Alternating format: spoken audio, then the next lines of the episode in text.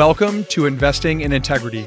I'm Ross Overline, CEO and co founder of Scholars of Finance, a rapidly growing organization on a mission to inspire character and integrity in the finance leaders of tomorrow. If you're an investor, finance professional, or student aspiring to make an impact with capital, this show is for you.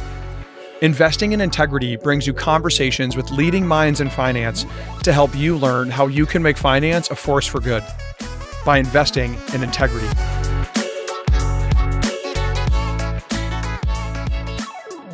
In today's episode of Investing in Integrity, we are thrilled to welcome Kathy Kraninger, the Vice President of Regulatory Affairs at Solidus Labs and the former Director of the Consumer Financial Protection Bureau, or CFPB.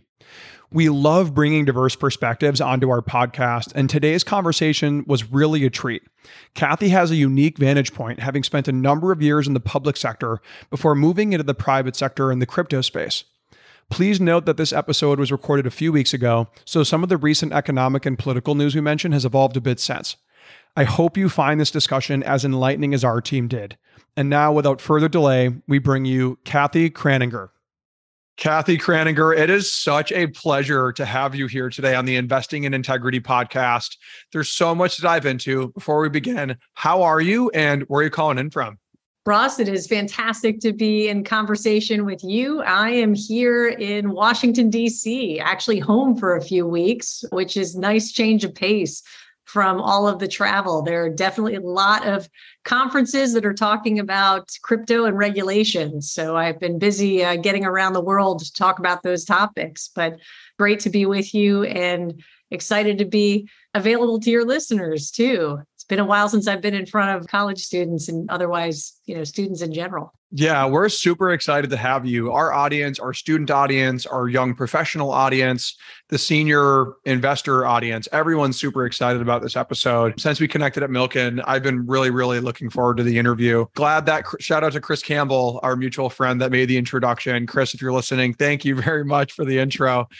And Kathy, I'd imagine, especially given the recent market environment with the collapse of a lot of cryptocurrencies with FTX, their founder, right, Sam buying tons of companies.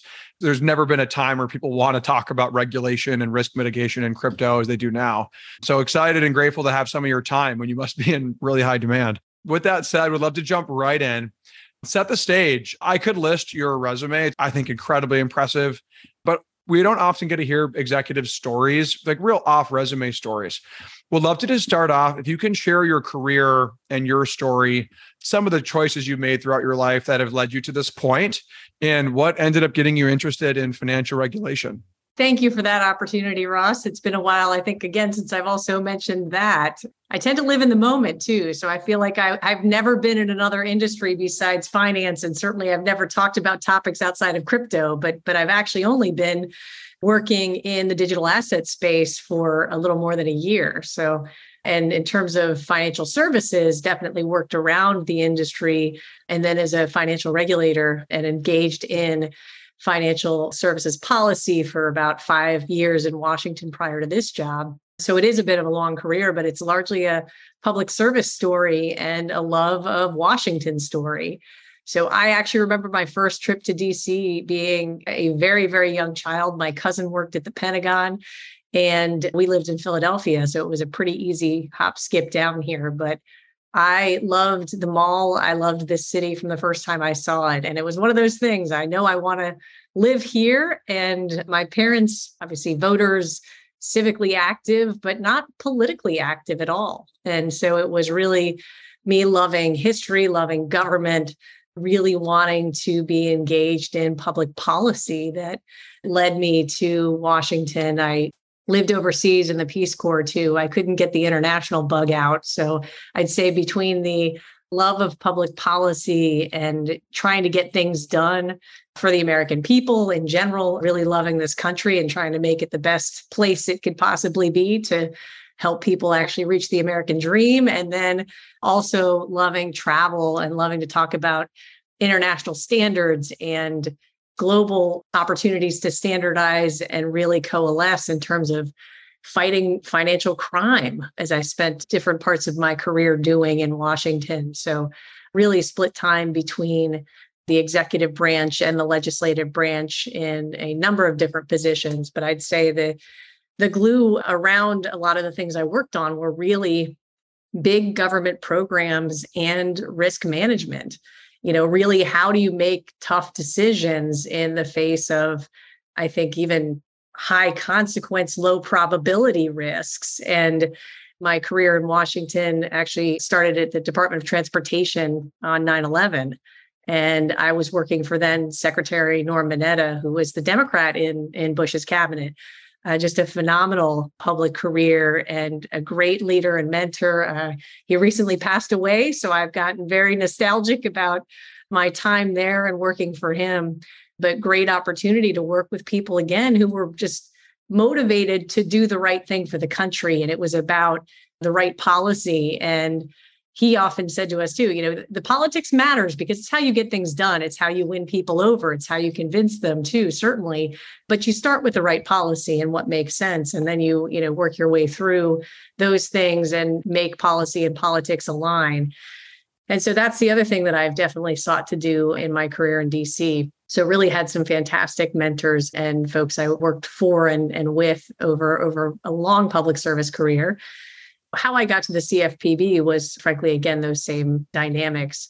Having a reputation as someone who worked across the aisle, who got things done in government, who really thought about how government should operate the right way. I care about process, certainly, and really the engagement dimensions around government. You really do have to work with the industry you're regulating, understand the public interests, and work through all of the things that it takes to get things done here. So I can note that as the only Republican Senate confirmed leader of the Consumer Financial Protection Bureau, it was an interesting time because so many Republicans had frankly stated their opposition to the creation of that agency in the Dodd Frank Act, and they really didn't think it was necessary. And so, there are many people who were on record as wanting to abolish the agency, thinking that it shouldn't be in place. And that is part of how I ended up there. It was very much, as I said, I'm a good government person. Congress created the agency, it has an important mission to protect consumers in the financial products for consumers whether it's credit, mortgages, and loans, student loans, which I know you want to talk about. So it's an important mission as far as I'm concerned, and it's in law. So there is a responsibility to carry that out. And the conversations that I had around that are really what led me to that role. And at an interesting time, too. We had, frankly, a great team, the economic and financial oversight team during that time period in 2019 uh, and 2020. The Fed, the FDIC, the OCC, SEC, Treasury, the CFTC, really those members of the Financial Stability Oversight Committee at the time. The conversations that we had as we were looking at what was a really great economic conditions and then you had the pandemic. So the response to the pandemic is definitely something that shaped my time and my tenure at the agency. And then I left in, in 2021 when the transition happened uh, into the Biden administration. And that's when I looked for private sector opportunities and really did find this crypto space pretty exciting. So long-winded answer with a lot of different aspects to the career. I know we'll, we'll talk a bit more about the time at the CFPB, but those are some of the reasons why I got there. Thanks for sharing, Kathy. It's a very unique story, your career and experience. You have in the past mentioned that your experiences at the Consumer Financial Protection Bureau, among other government organizations, helped prepare you for your role in crypto regulation. Curious if you can expand on that and I'm also curious if there were any unexpected challenges you faced in the new role as well. So, uh, definitely an appreciation and understanding for the roles of the SEC and the CFTC. So, as I noted, I had really five years in financial services regulation and policy roles. That started at the Office of Management and Budget. I was working with the SEC and the CFTC then, had done a little bit of work with them over time on cybersecurity dimensions that affected financial services. So there were some things tangentially over the years working with those agencies, but not around their core mission. And so that's really the turning point, I would say, is that five years with talking about housing finance policy, talking about, as I said, the things that affect capital markets and and working with the Federal Reserve and the FDIC, the OCC, and as an FDIC board member being at the CFPB. So I would say it was that exposure to the way the independent agencies operate from the OMB position and then also from the CFPB as one of them it was a different type of conversation than a lot of the things that end up going to the president's desk because you do have a lot of authority and autonomy at those agencies, at least with respect to their own purview. So the opportunity to think about those impacts and focus on that mission. That's what I would say with respect to preparing me for, you know, this market. I would say there's some parallels from my early days uh, creating the Department of Homeland Security to, frankly, to the CFPB and then to crypto because it was a whole new world. That's part of the dimension of crypto. So I've now had several iterations of my career where I was involved at the very start of what does the law require now? There are pieces and parts of it out there. Obviously, the same things in the crypto space. You have securities laws We'll not get too deep into the debate of which tokens are securities, because that's certainly obviously a big discussion, but there are some clearly. And if it is a security, securities law applies. And you have obviously an entire ecosystem around what a currency is and, and requirements there for FinCEN licensing and at the state level and you know dimensions around payments programs and regulating payments systems across the globe so all of those things do apply, but there are aspects around digital assets that are just, they really are new and novel. The way the technology works is new and novel. And so understanding how exactly to regulate that, particularly without, if you talk about decentralized finance, where there aren't necessarily intermediaries, how that is regulated is totally different.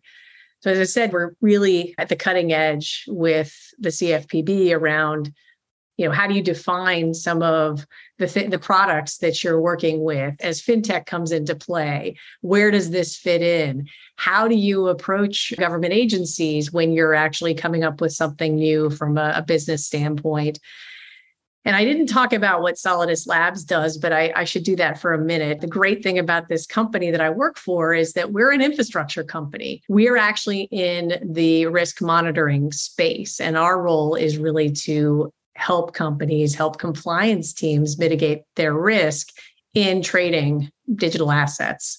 And we're really experts in trading behavior and watching for manipulation and watching for fraud, helping platforms, broker dealers, market makers understand the risk in the venues that they're trading in and in the act, trading activity they're engaging in. So I'm not the one that is approaching the SEC or the CFTC with a business concept at the moment, but the experience at the CFPB of having fintech companies come to us and having them present questions they had around how the law exactly would apply to them, wanting to comply, wanting to ensure that they are providing the disclosures they need to provide, mitigating the risks to consumers, but offering something that is new and novel and different and consumer beneficial.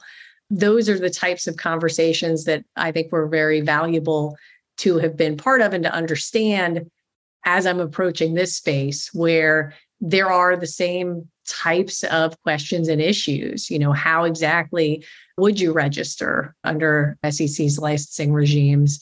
And certainly, if you are not actually trading in securities, why would you have to do that? So, there are some legitimate questions that need to be worked through on that front, and some for Congress to solve too. That is so interesting.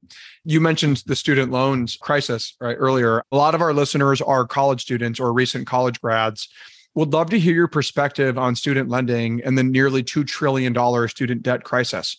What did the CFPB do under your leadership to protect students and student lenders? And what do you think it needs to do going forward? So, a few things of note. I think that the biggest issue to at least acknowledge is that the federal government took this on in the not too distant past, frankly, and that is part of the challenge. So, the Department of Education is really, again, you know, 90% of the loans are through them and the policies and requirements are their purview. But I would say they turn and look to Congress. so, in many respects, Congress created this system and some of the dynamics that we're left with. But if you take one bigger step back, we're also talking about some massive loans that are easy to get because people believed education was important. And so the dynamics that would normally be at play with respect to private sector lending, the disclosures that need to be provided, the understanding of really of the recipient of that loan, that it is in fact a loan that they are actually having to pay back. So many students and the conversations that were had uh, particularly early on. I'd like to say many universities have corrected that now, but it's a conversation between the student and the university. And the, the presentation of information about this, it sounds very much like a grant and not like a loan. So, so even the terms and conditions around the loan, that was a big part of things early on. And, and there are definitely people that didn't think about that.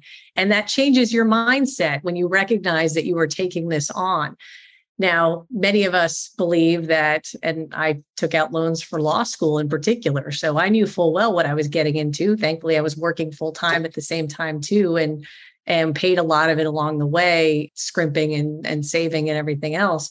But it was pretty clear to me that it was a loan at the time and, and I was taking this debt burden on, but I had made the calculus that it was worth it for the law degree.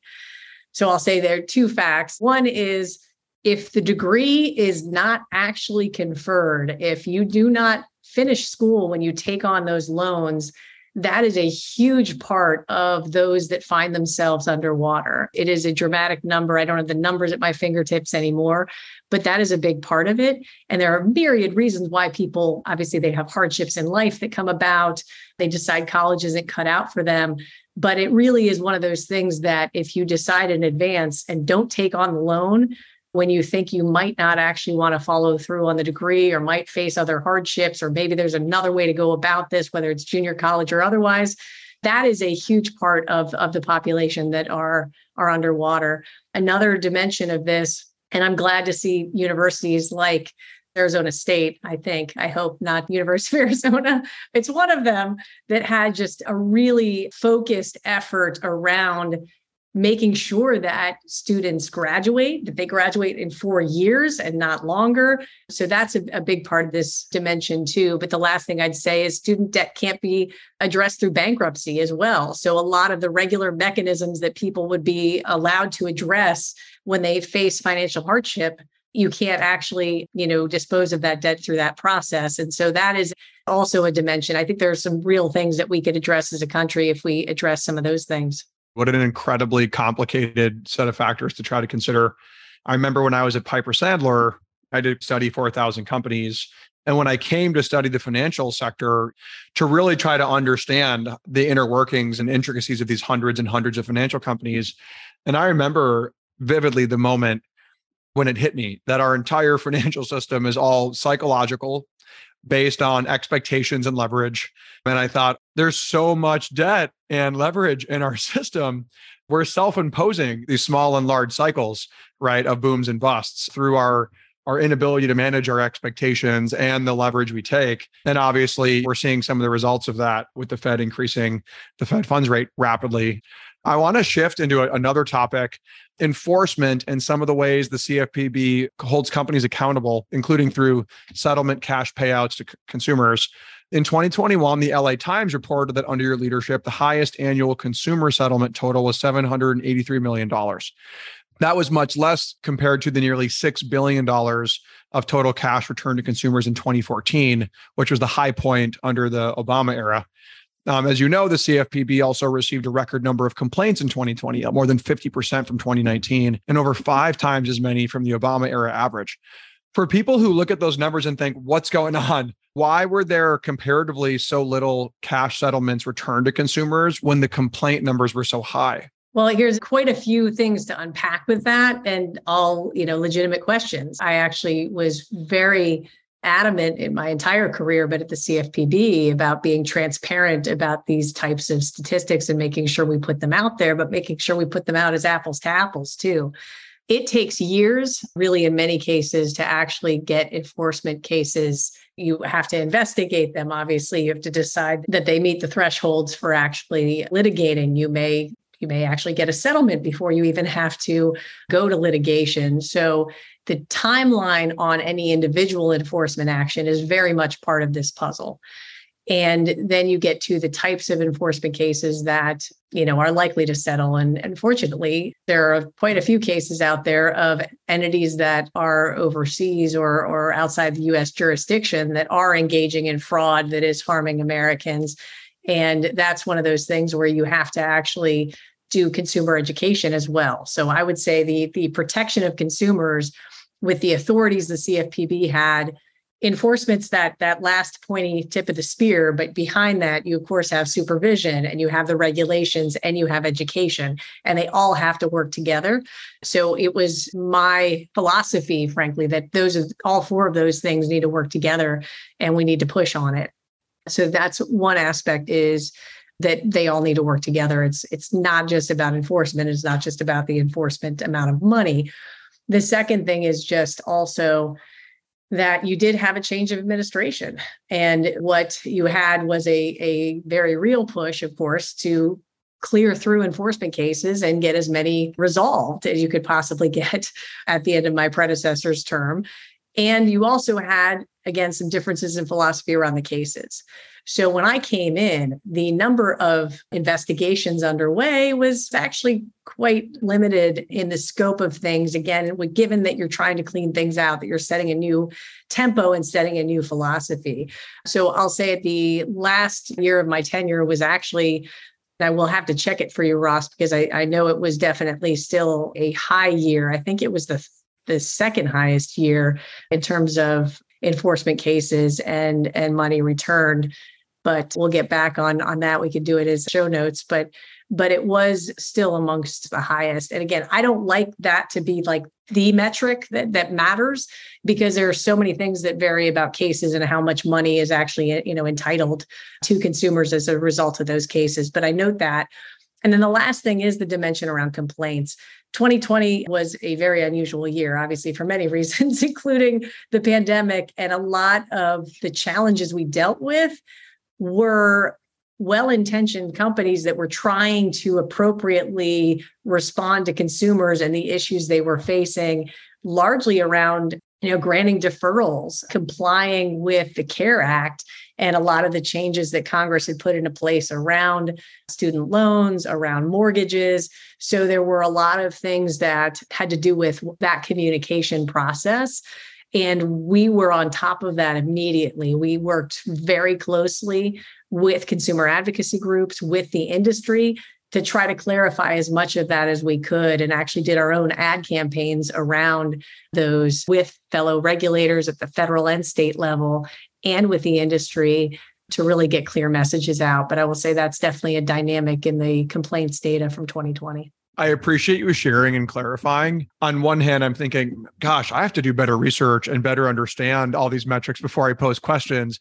But on the other hand, I'm thinking, you know, a lot of other people could look at all the data and ask the same question. And so I'm glad that we we had the opportunity to clarify a lot of things there. So I appreciate you sharing. With that, I would love to dive into crypto and crypto regulation. What do you see as some of the biggest challenges facing investor and consumer protection in the crypto industry in particular? So I think some of these things are a dynamic of this being a new and technology driven space.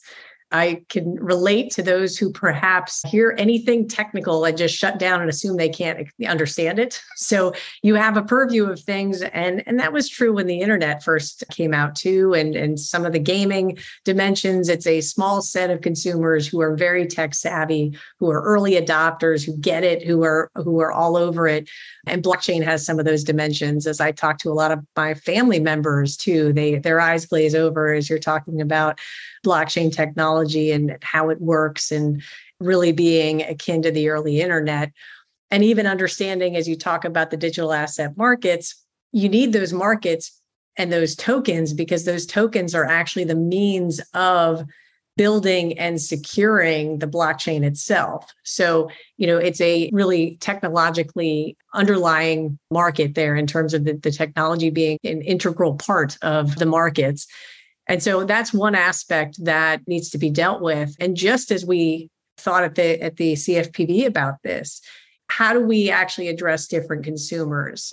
consumers' tolerance for friction is fairly low. There's no doubt about that in many dimensions as, as you get to, again, younger consumers who don't understand why there's all of this paperwork and all of these things that they just check the box and don't read.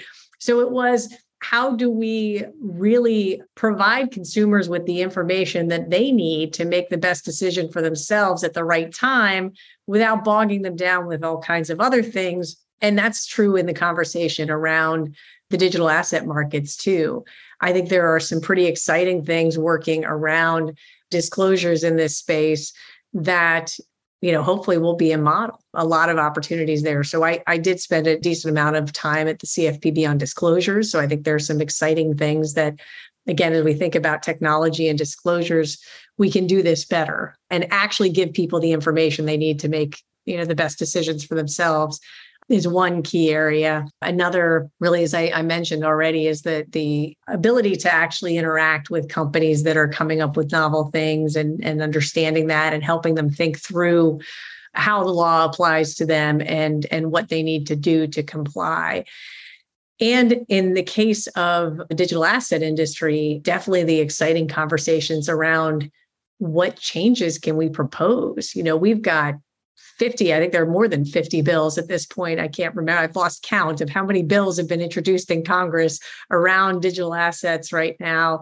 And that's true across the globe. There are legislative regimes draft regulations that we're looking at daily. The european union just is putting the final touches on MiCA which is about market conduct in these markets too. So it's just an exciting time to be part of this. And I'd say my history of, again, working in Congress, understanding how to write laws, writing regulations as a financial regulator, doing it in the interagency. This space of crypto as well involves multiple regulators at the federal level, state level, internationally. So all of those dimensions of understanding how government works and how these processes works truly beneficial to my engagement in helping this industry think through the way things should look. Thanks, Kathy. I appreciate you unpacking that. Another challenge that we've been seeing in the market is a lack of clarity on who's regulating cryptocurrency. We've seen this in a lot of different ways. Chris Larsen, the executive chairman of Ripple, is like one of my dearest mentors, a big supporter of us at SOF. Ripple's been facing this with a lot of headlines. We've talked about it a lot. Very recently, the Digital Commodity Consumer Protection Act was another important development for crypto regulation proposed by the Senate Agricultural Committee. We continue to see the SEC and the CFTC jostling to be the core regulatory body of crypto. What do you make of this and the recently proposed DCCPA? No, I think it is a great step forward, as have been a few of the other bills here too. So you noted the Senate Agriculture Committee came together in a bipartisan way to introduce that bill just yesterday. So that's Senator Stabenow and Boozman, as well as Booker and Thune, who co-sponsored the introduction. You also have a House agriculture bill that's a bipartisan bill that's been around since 2020 and was reintroduced in this Congress, as well as what is a more famous bill, I suppose, by Senators Lummis and Gillibrand. But again, all bipartisan. I think the thing that, with respect to the CFTC SEC dimensions, that all of those bills recognized, they really in, are moving out in a direction that's endorsing the CFTC as the spot market overseer. And there are different definitions around that. But generally speaking, it's, it's recognition that a lot of the tokens are commodities and that the dynamics around digital asset markets are akin to swaps markets, akin to the FX changes that came into place too in this a couple decades ago. So those are markets that the CFTC oversees, and it makes a lot of sense. Now, I will say the SEC, while they don't have that oversight of the spot markets as it's being set up in these bills, still have a huge role because all of them acknowledge that some tokens are securities and those are going to be subject to the securities laws in the United States. So there is a role for both of them. I think, again, I spent a lot of my career, as I noted, in the interagency space of how agencies work together. The CFTC and SEC have been talking about a, a joint working group. There was even one of the draft bills that directed them to create a joint working group on digital assets and, and make sure that that has teeth. So you can see that they're going to have to work together. In fact, it comes down to SEC deciding if something's a security. And if it's not, then you've got the CFTC with the responsibility for it.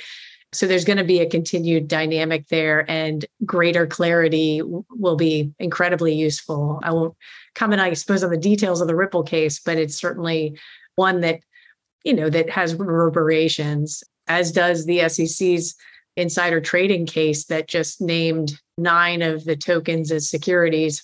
It's a tangential issue in the case itself, but a really massive issue for the industry in terms of grappling with what the SEC is going to declare a security and how that will be resolved. And it's likely through the courts here. Right, right. I'm probably a little bit biased, but uh, having looked at the Ripple case, I definitely think they have a strong case. I think Ripple does, but I have to, again, I have to disclose my own biases and conflicts. Speaking of that, I actually want to kind of zoom back up to hear your thoughts on crypto itself. It's controversial across the globe. CNBC reported on June 18th that $2 trillion in value is wiped out by the crypto market crash. Two weeks prior, a group of 26 technology experts, writers, academics wrote a letter to Congress saying that they strongly disagree with the narrative that crypto technologies represent a positive financial innovation and are in any way suited to solving the financial problems facing ordinary Americans. Bill Gates said a week later that digital assets are, quote, 100% based on greater fool theory, I will disclose again, I own Ethereum personally, and I also own an NFT that the Coinbase team was kind enough to give me at the Milken conference.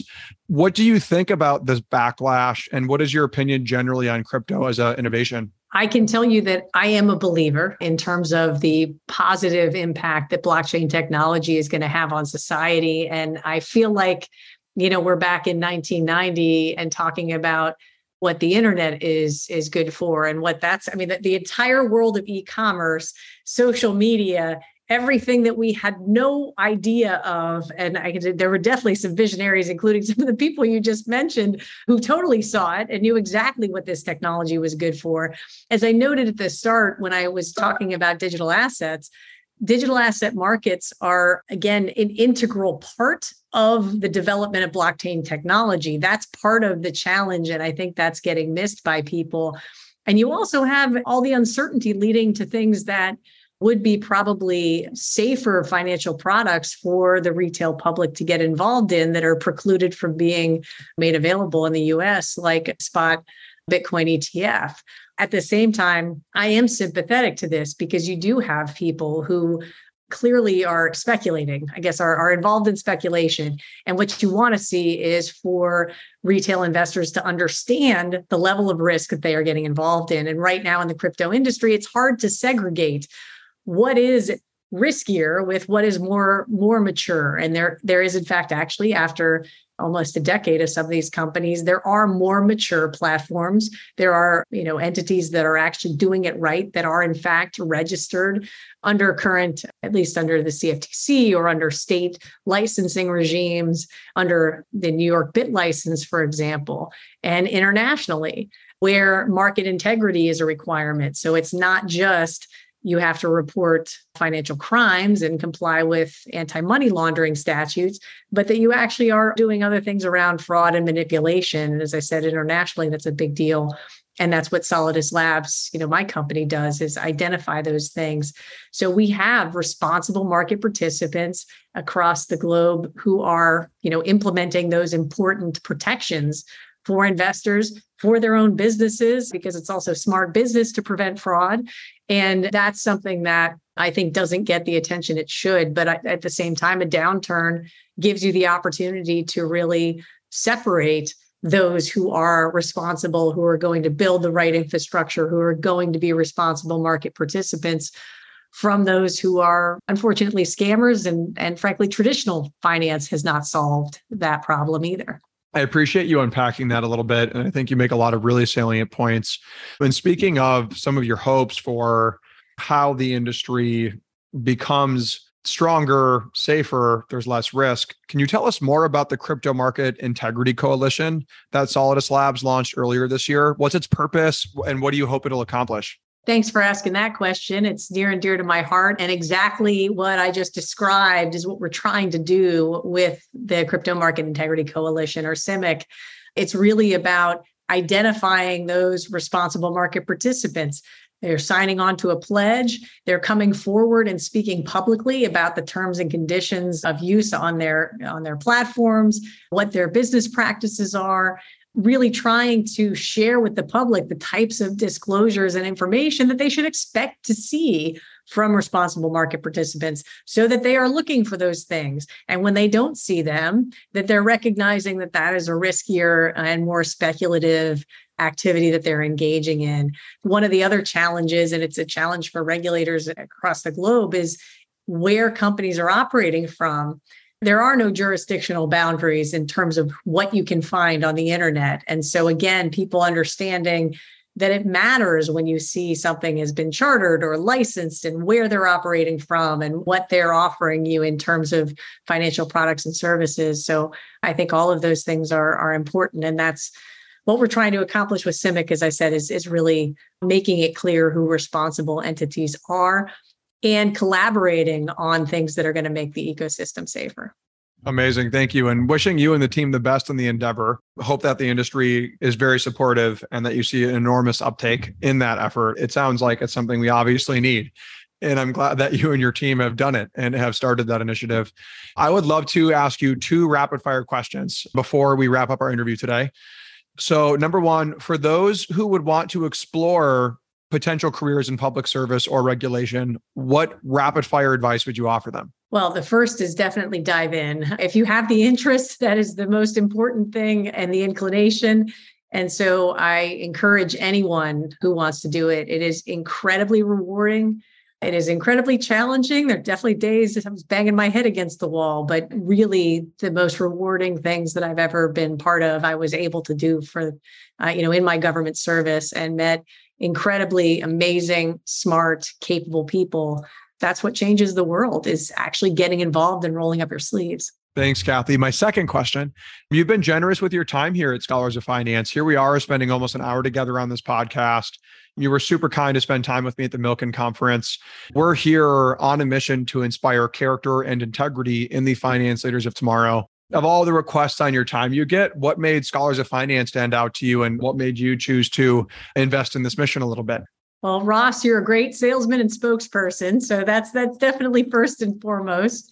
And I'll give the the shout out to Chris as well since he introduced us. But really it is about reaching different audiences and and students and and younger people in general. I was a teacher at heart in terms of how I was trained and I loved interacting with, you know, again, the energy level of students and being in a college environment in general and ever learning, frankly, too. So I think the integrity dimensions, I'll admit I'm going on a bit now, but I'll say the integrity dimensions of, of the mission that you all have launched with Scholars of Finance is also critically important you can't actually do everything through the law and regulation. And I had someone recently telling me that ethics was all about, you know, what's in the law and what's in the regulations. And I was incredibly upset by that.